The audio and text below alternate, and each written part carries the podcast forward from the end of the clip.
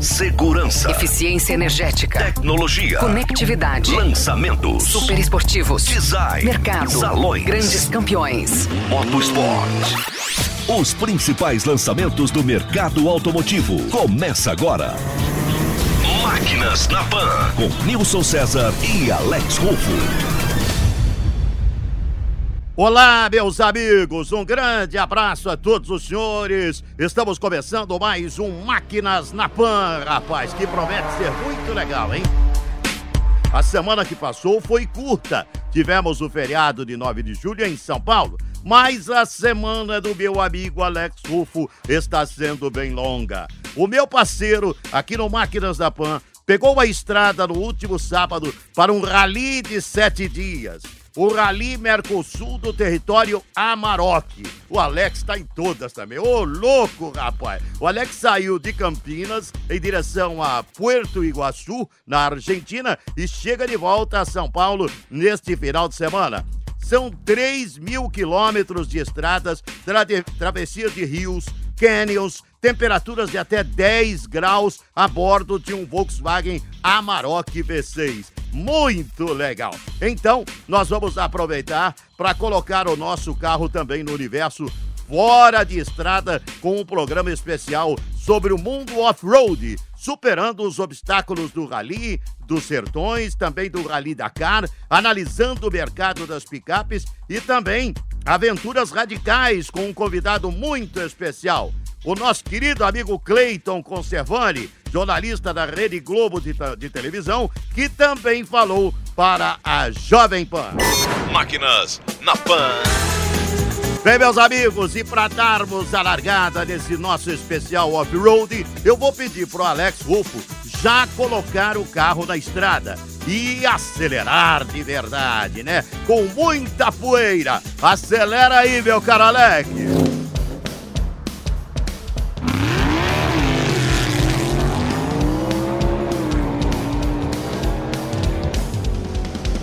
Meu caro Nilson César, a gente vai colocar então o carro na estrada off-road com muita poeira para conversar com o Kaká Closet. Ele foi campeão do Rally dos Sertões em 1996 e hoje é praticamente um multimídia. O cara roda o Brasil inteiro e a gente está aqui agora no território Amarok, no Rally Mercosul, e ele vai explicar para a gente como funciona essa mecânica e toda a logística do Rally Mercosul. Tudo bem, Kaká?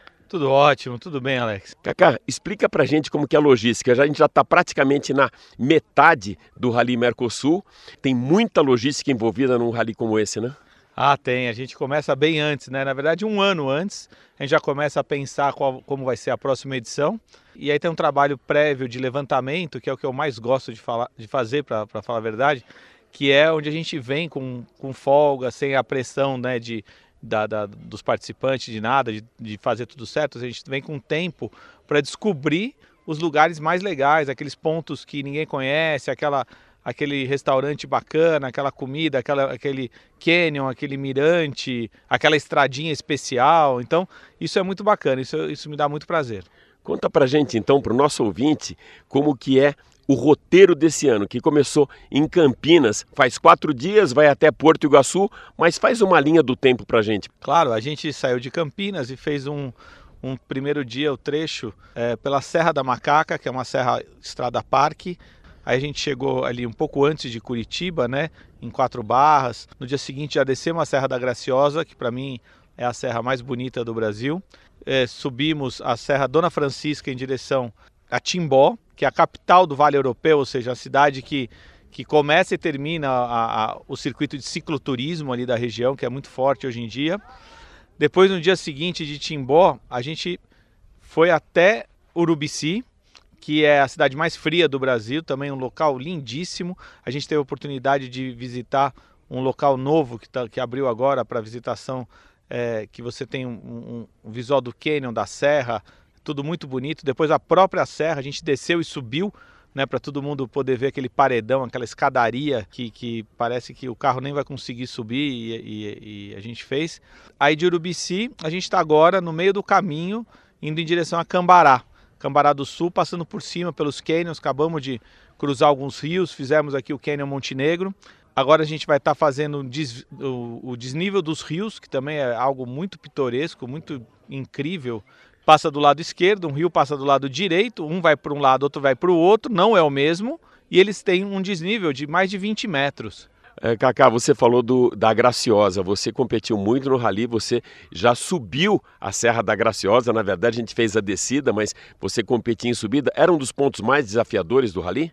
Ah, eu acho que para mim é, foi especial, né, que é o trecho cronometrado do rally de velocidade mais incrível que já teve no Brasil, ever, né, sempre, nunca, é, insubstituível, é, é o paralelepípedo, tem desnível, é uma curva em cima da outra, tem uma canaleta que se vocês erram um pouquinho a curva é, e cai com a roda dentro dela, fura seu pneu e não tem jeito. Ou seja, é muito desafiadora e ao mesmo tempo é uma beleza incrível, pertinho de Curitiba, é muito fácil de chegar, tem que visitar. Cacá, a gente está no Rally Mercosul, que na verdade ele faz parte aí de um guarda-chuva de eventos do território Amarok. Coloca para o nosso ouvinte alguns outros território Amarok que rolam durante o ano. Pois é, esse, esse programa ele é bem extenso, né? Uh, a gente começou esse ano, por exemplo, com duas expedições internacionais. Uma a gente fez o Caminhos do Dakar, que a gente seguiu alguns trechos que o Rally Dakar fazia nos Andes ali, mas dentro do território argentino. Depois a gente fez uma expedição para o Atacama, para São Pedro de Atacama, né, cruzando da Argentina para o Chile, os Andes, duas vezes, né, cruzando a ida e cruzando a volta. E a gente tem também muitos passeios de final de semana, de feriado, então tem curso de 4x4 em Brotas, mas ao mesmo tempo a gente fez uma agora há 15 dias aqui, Serras do Sul, que é para os clientes Amarok aqui mais da região de de Porto Alegre, de Florianópolis. A gente já fez Serra do Cipó esse ano, a gente já fez é, Serra da Canastra, Mantiqueira. É, sempre quando tem um fim de semana, um feriado prolongado, tem um programa Território Amarok aí para ninguém ficar de fora. Rally dos Sertões, 1996, você se sagrou campeão e esse ano coloca o carro de novo aí no Rally, é isso, né? Pois é, esse ano são vou completar 10 anos de participação, são vou completar 50 anos de vida, 30 anos de rally, e então eu achei que é uma data legal. Eu acabei é, não, não, aguentando a tentação, é, comprei um carro de rally, vou andar numa categoria mais tranquila, né? Porque os carros de ponta hoje estão incríveis. Então eu vou, vou numa categoria que chama Super Production e vou disputar pela décima vez aí, tentar ganhar na categoria, com certeza. Gosto é disso. É, é, eu gosto do mundo. Eu sou apaixonado pelo planeta Terra e, e, e onde tem é, lugar para conhecer, eu quero, quero conhecer. Valeu, Cacá. Super obrigado por estar com a gente no Máquinas na Pan. Obrigado, Alex. Prazer. Que legal, Cacá! Dá para perceber o quanto você é apaixonado mesmo pelo planeta Terra. Sucesso então, meu amigo, desse seu retorno ao Rally dos Sertões. Máquinas na Pan.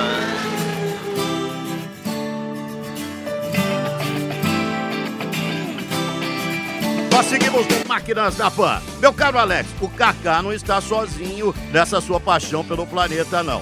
O nosso próximo convidado também mostra nas suas matérias da Rede Globo o quanto curte a natureza e valoriza de maneira ímpar cada uma das suas aventuras radicais pelo mundo. Certo, meu caro Alex?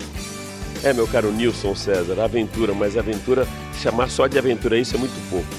O cara já subiu o Himalaia, já chegou quase a 8 mil metros no Everest, caverna, mergulho, coisa radical, dos sete maiores picos do mundo, dos mais radicais. Ele já subiu três e hoje eu tive que aproveitar a oportunidade dele estar aqui no Rally Mercosul e garimpar alguma coisa dentro da nossa praia, né? dentro da praia do automobilismo.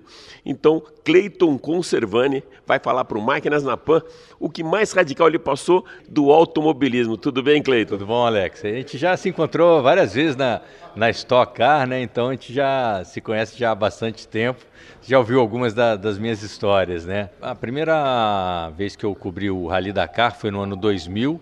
Em 99, a Leilane, né, ela pilotou, ela foi é, no caminhão, na boleia do caminhão do André Azevedo. E no ano 2000 eu fui é, destacado para fazer a cobertura para os telejornais né, do, do, Grupo Globo. E nós estávamos no Níger, na, é, numa das etapas ali do Dakar. E a organização do Dakar, com um satélite, eles detectaram uma movimentação estranha no, no meio do deserto, ali naquela região da, da Mauritânia. E aí o, o organizador, o, o Thierry Sabine, chamou todos e falou que o rally ia ser, algumas etapas do Dakar iam ser canceladas por causa dessa ameaça de, de terrorismo. Quando isso aconteceu, todo mundo ficou assim, meio, né, pô, ameaça terrorismo, todo mundo já fica de orelha em pé. E o rally teve que ser transferido de, de Antonov, eles, eles, eles alugaram alguns Antonovs, que é, são os maiores cargueiros do mundo, para transportar todo o rally do Níger para a Líbia. É interessante falar que vai para um lugar mais tranquilo, aí mandam vocês para a Líbia, né? É, exatamente, né? De, de, um ponto perigoso para o outro. Então, todos os carros, todas as motos, todos os caminhões, até os helicópteros tiveram que ser transportados de Antonov. Eu me lembro que eu estava né, na minha barraca, a gente ficou ali esperando todo esse transporte terminar uns três, quatro dias, porque era muita coisa. Até os helicópteros, eu falei, mas por que o helicóptero não vai voando? Eu falei, ah, porque é, eles viram que os terroristas tinham até equipamento antiaéreo. Então, os helicópteros também foram dentro do, do Antonov. Às vezes eu estava descansando ali na minha barraquinha, escrevendo alguma reportagem e tal, e eu sentia a terra tremendo, era o Antonov que estava pousando. E eu tive o prazer de, de ir para a Líbia nesse, nesse cargueiro russo, né, que é, é o maior cargueiro do planeta. Então foi uma experiência assim é, ao mesmo tempo que a gente estava bastante apreensivo, mas foi uma, uma experiência bastante interessante. E uma coisa engraçada que aconteceu, aconteceu nesse rally, o Kaká Closet, que está com a gente aqui no, no Rally Mercosul, o Kaká ele era o piloto de um troller e o Amir Klink era o navegador dele. Então, como o rally ficou mais curto, quando terminou o rally, o Amir Klink, numa conversa, numa entrevista, falou: Ah, eu não achei nada demais esse rally aí, não. Com a Brasília velha, eu fazia esse rally. Rapaz, o Clever Colberg ficou uma arara, ficou bravo com ele. O legal é que a gente está falando aqui de coisa radical, esse foi muito radical. Imagina, uma ameaça terrorista lá para os competidores. Mas também no Rally dos Sertões você passou um perrengue grande, né? Exatamente, eu não lembro exatamente, foi, foi nos anos 2000 ali, 2000, 2001, é, depois de uma etapa muito longa, o nosso, a nossa caminhonete quebrou o vidro elétrico e a gente ficou uns 500 quilômetros comendo poeira, comendo poeira, comendo poeira, não aguentava mais, e aí nós chegamos em Carolina, ali no, no Maranhão. E quando eu cheguei, tinha o rio Tocantins para atravessar, tinha uma, um ferry boat ali, uma balsa, os carros atravessavam é, nessa balsa. E aí eu falei, eu estava com o meu câmera, meu, meu cinegrafista, o repórter cinematográfico Ari Júnior, né, grande amigo, que infelizmente estava naquele voo da, da Chapecoense, e mais um cara que pilotava caminhonete. Quando nós chegamos ali, de tanto comer poeira, eu gosto muito de nadar, gosto muito de água, né, de mergulhar, de mar. Eu falei, pô, eu vou aproveitar, eu vou cruzar o rio Tocantins de uma margem à outra, eu vou dar uma nadada aqui para tirar um pouco dessa poeira. Aí o Ari, que odiava a água, falou: Não, Cleito, não vai não, de jeito nenhum. E o sol já era uma bola de fogo assim no horizonte, o sol quase descendo. Eu falei: Não, cara, pô, deve ter um quilômetro aí mais ou menos de rio, eu estou acostumado a nadar, não tem problema. Me meti dentro d'água. Aí comecei a dar minhas braçadas, tal, pá, pá, pá, pá, peguei um ritmo bom. Daqui a pouco veio um cara numa nessas, nessas, nessas lanchas de, de, de, alumínio, né? O cara passou numa voadeira com duas meninas a bordo, encostou, eu estava quase no meio do rio. Ele encostou falou: oh, rapaz, sobe aí, cara, esse rio é muito traiçoeiro, você não está acostumado, Rio Tocantins não é brincadeira, tem redemoinho, tem sumidouro, tem um peixe que puxa a tua perna. Falei, não, cara, fica tranquilo, estou acostumado a nadar. Ele falou, bom, eu estou fazendo meu trabalho, você não quer subir na minha lancha, azar o teu e segui minha travessia ali, solitária. Rapaz, quando eu cheguei no meio do rio, esse rio que parecia que não tinha correnteza, que era um espelho, que estava tranquilo, a correnteza começou a me levar. O porto de Carolina, que eu tinha falado, eu vou sair, onde eu tinha mirado para sair, pô, o porto começou a ficar para trás e eu fui indo embora, eu fui sendo levado, falei, não adianta brigar com a correnteza, vou deixar a correnteza me levar e vou buscar um espinheiro de um lugar desse para sair do rio. Cara, daqui a pouco eu vejo o cara vindo numa canoinha a remo Do nada o cara surgiu, saiu da vegetação, ele já estava me, me, me, observando há tempos e eu não, não tinha sacado isso. Cara, ele foi me pegar, eu, eu, tava, eu tava longe já de, de Carolina, ele foi lá com a canoinha dele a remo, me resgatou, salvou a minha pele. Quando eu cheguei, o Ari Júnior veio, cara, ele e o Ulisses me meteram a porrada. Senhor desgraçado, gente pensou que você tinha morrido. Pô, nunca mais faz isso, matou a gente do coração. E essas são as histórias aí do, dos sertões, as histórias que a gente vai acumulando ao longo do tempo, mas essa, essa com certeza vai estar no meu livro. Porra, legal, Cleiton. Super obrigado. Me sinto honrado de ter entrevistado Cleiton Conservani, que algumas vezes a gente já dividiu a pista da Stock Car, mas de lá para cá só coisa radical mesmo e a minha mais aqui no, no piso térreo mesmo. Obrigado, cara. Valeu, Alex. Grande abraço e um prazer de estar dividir essas histórias com você, amigo aí de longa data. Um abração para todos vocês, um abraço aí para o Wilson também. Máquinas na Pan.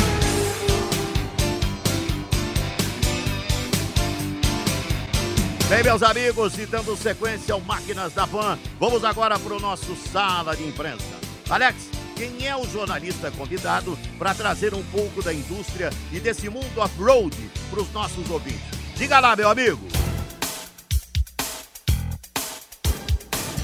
Olha, Nilson, meu convidado agora para o sala de imprensa é um cara que eu tenho que tratar muito bem, que é, na verdade, o cara que está tocando toda essa nossa expedição. Ele dirige muito, curte muito, está no volante a gente está aqui com uma picape Amarok no Rally Mercosul e a maior parte do tempo ele que está levando o carro. Então é bom tratá-lo bem. A gente vai falar com Leonardo Fortunati do Motor1.com. Tudo bem, Léo? Fala, Alex. Tudo bem? Primeiro que é um prazer estar com você e segundo que é um prazer mais, maior ainda a gente estar tá junto nessa expedição Amarok. Léo, aproveitando que a gente está fazendo especial off-road, eu queria que você passasse para o nosso ouvinte o que, que existe hoje de disponibilidade no mercado e fizesse aí um rápido raio-x de cada um desses produtos. Bom, vamos começar, acho que todo mundo lembra a primeira coisa em picape, 4x4, a gente chama de picape. A líder de segmento hoje é a Toyota Hilux, mas a gente sabe que é mais pelo nome Toyota, confiabilidade, é, seguido pela Chevrolet S10, e a gente tem no jogo ali é, L200, Ford Ranger, e a Nissan Frontier e também a Amarok, igual a gente está andando agora. E mais escondida, é uma picape um pouco menor, tem a Fiat Toro, todas com opção de motor turbo diesel e a tração 4x4, igual a gente está usando agora. Durante o lançamento que teve agora em Mendonça da Ranger, a Ford optou por vir só para a linha diesel. Isso é uma tendência de mercado? Sim, Alex. É, na verdade, a gente que já andou de picape de, é, média que é uma picape já mais pesada flex, sabe que ela tem um problema de rendimento de motor e de consumo. E o cara que procura uma picape, ele está procurando é, autonomia, que ele vai encher o tanque igual a gente está rodando hoje, essa semana. 500 km, 600 km em um dia, com meio tanque, é importante para ele. Ele não ficar parando para abastecer, e o diesel consegue dar isso para ele. E a diferença de preço entre o diesel, entre a picape diesel e a SS Flex, era muito baixa. O cara acabava compensando na hora de abastecer. Então hoje apenas a S10 e a Hilux têm as versões com motor flex, que é uma tendência que pode acabar sumindo nos próximos anos, igual a Ford fez com a Ranger agora. E o que, que fazer essas duas então, a S10 e a Hilux estarem no topo da pirâmide? Talvez uma Hilux é a questão de nome, né? Nome da Toyota e a S10 a tradição de Chevrolet S10, é uma picape que a gente tem no mercado aí desde meados dos anos 90. Ela é ainda é muito forte, principalmente ali no centro-norte, também pela resistência e pelo conforto. Ela é mais confortável das picapes. Tem direção elétrica, suspensão um pouquinho mais voltada ao conforto, não é tão, digamos, parruda igual as outras picapes. Qual que é a faixa de preço no mercado delas?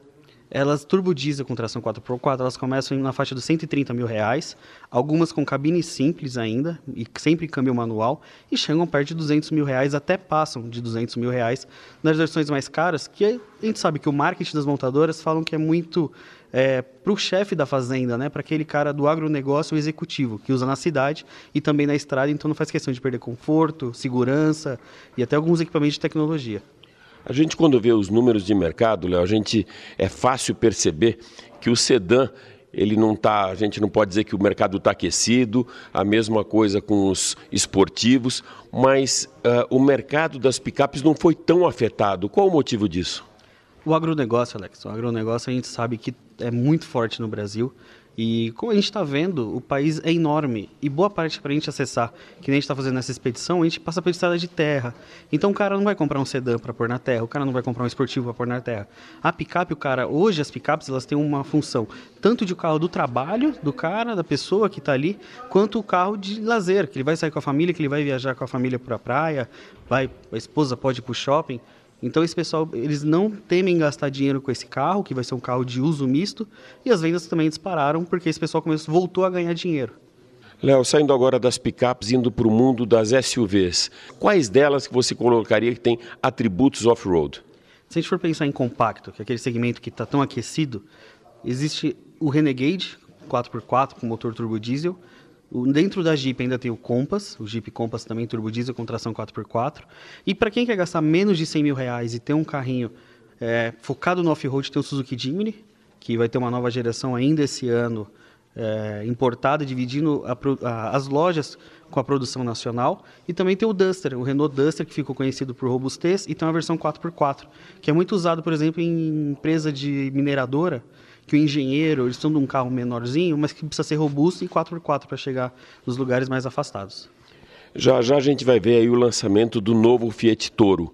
Uh, aonde você coloca eles nesse mercado e também ele de alguma maneira consegue uh, superar em atributos uma picape média? A vantagem da Toro, Alex, é que ela tem o tamanho de, por exemplo, um Jeep Compass. Então, por exemplo, as picapes médias, que a gente conhece hoje como médias, quem usa na cidade tem um pequeno problema de estacionamento. Até para lavar esse carro é mais caro. A Toro atende o cara que precisa de uma caçamba, mas não precisa de uma picape tão grande. E no, e no 4x4, ela inclusive usa a mesma base, tanto de plataforma quanto de mecânica, motor e câmbio, do Jeep Compass e do Jeep Renegade 4x4. Então, ela também atende esse público e começando ali na faixa de 140 mil reais até 160, 170, é mais barato que as picapes médias também. A gente conversou com o Leonardo Fortunati do Motor1.com e mais uma vez eu tenho que agradecer ao cara que foi um parceiraço aqui no Rally Mercosul. Valeu, Léo. Super obrigado mesmo, cara. Eu que agradeço, Alex. Tanto a companhia quanto a aula que eu estou tendo com você nessa semana de expedição. Máquinas na Pan.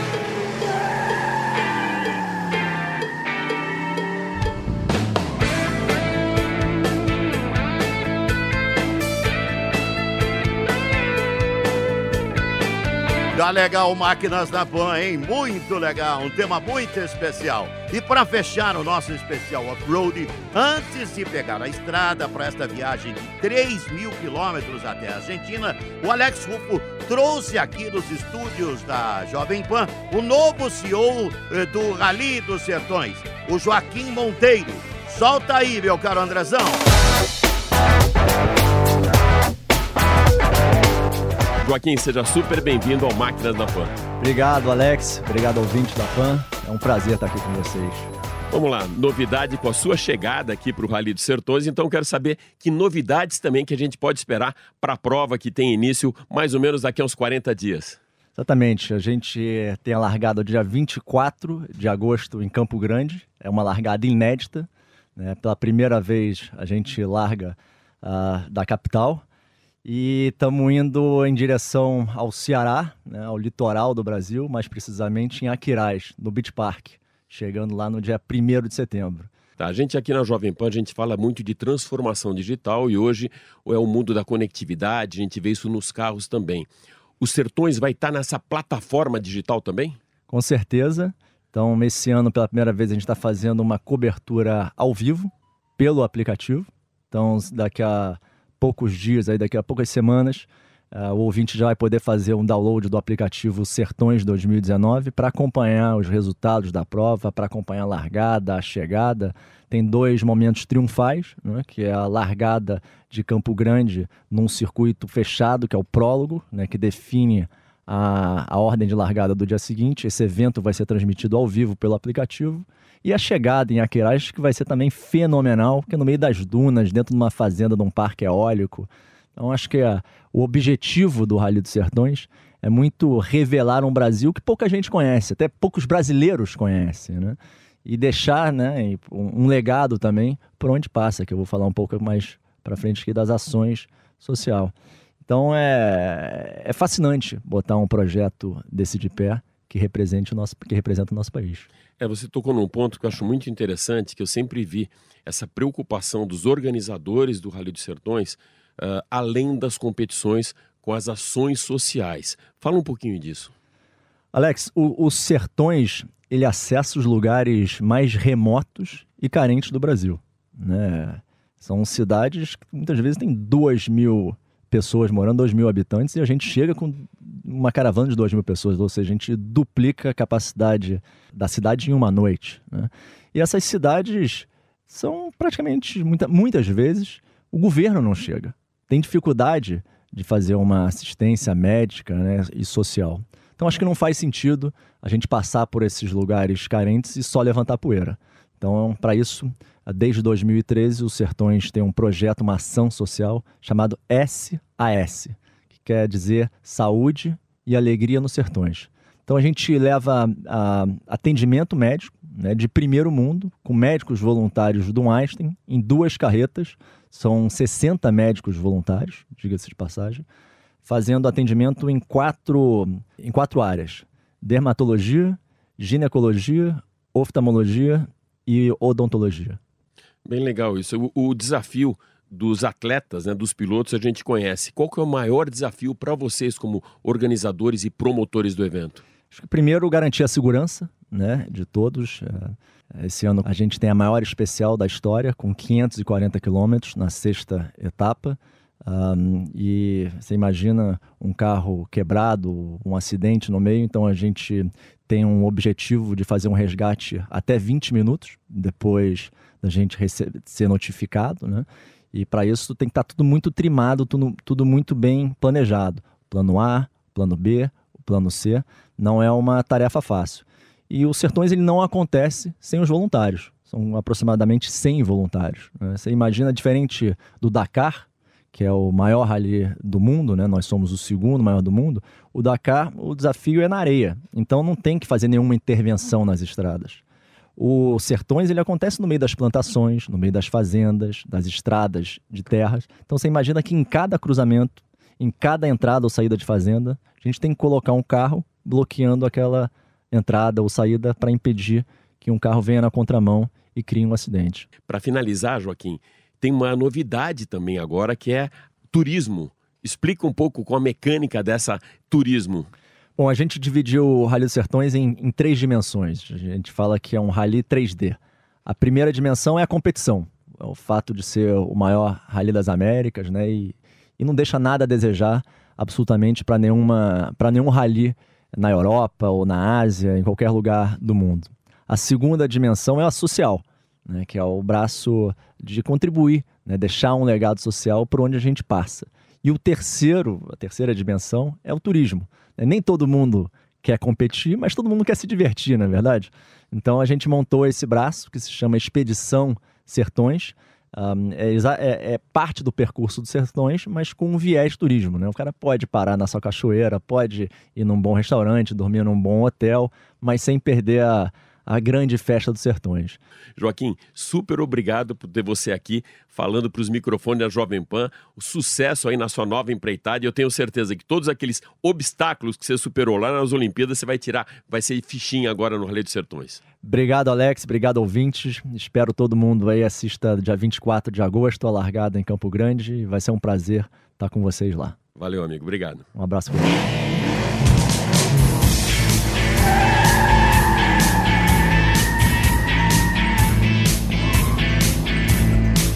Muito legal! Chegamos ao final de mais um Máquinas da Pan. Excelente programa desse final de semana. Máquinas da Pan com um tema muito especial abordado pelo nosso Alex Rufo, que não para de viajar e trazer novidades para vocês. Grande abraço, meus amigos. Chegamos ao final deste Máquinas da Pan e os senhores, evidentemente, vão seguir com a programação da Jovem Pan. Um abraço, gente!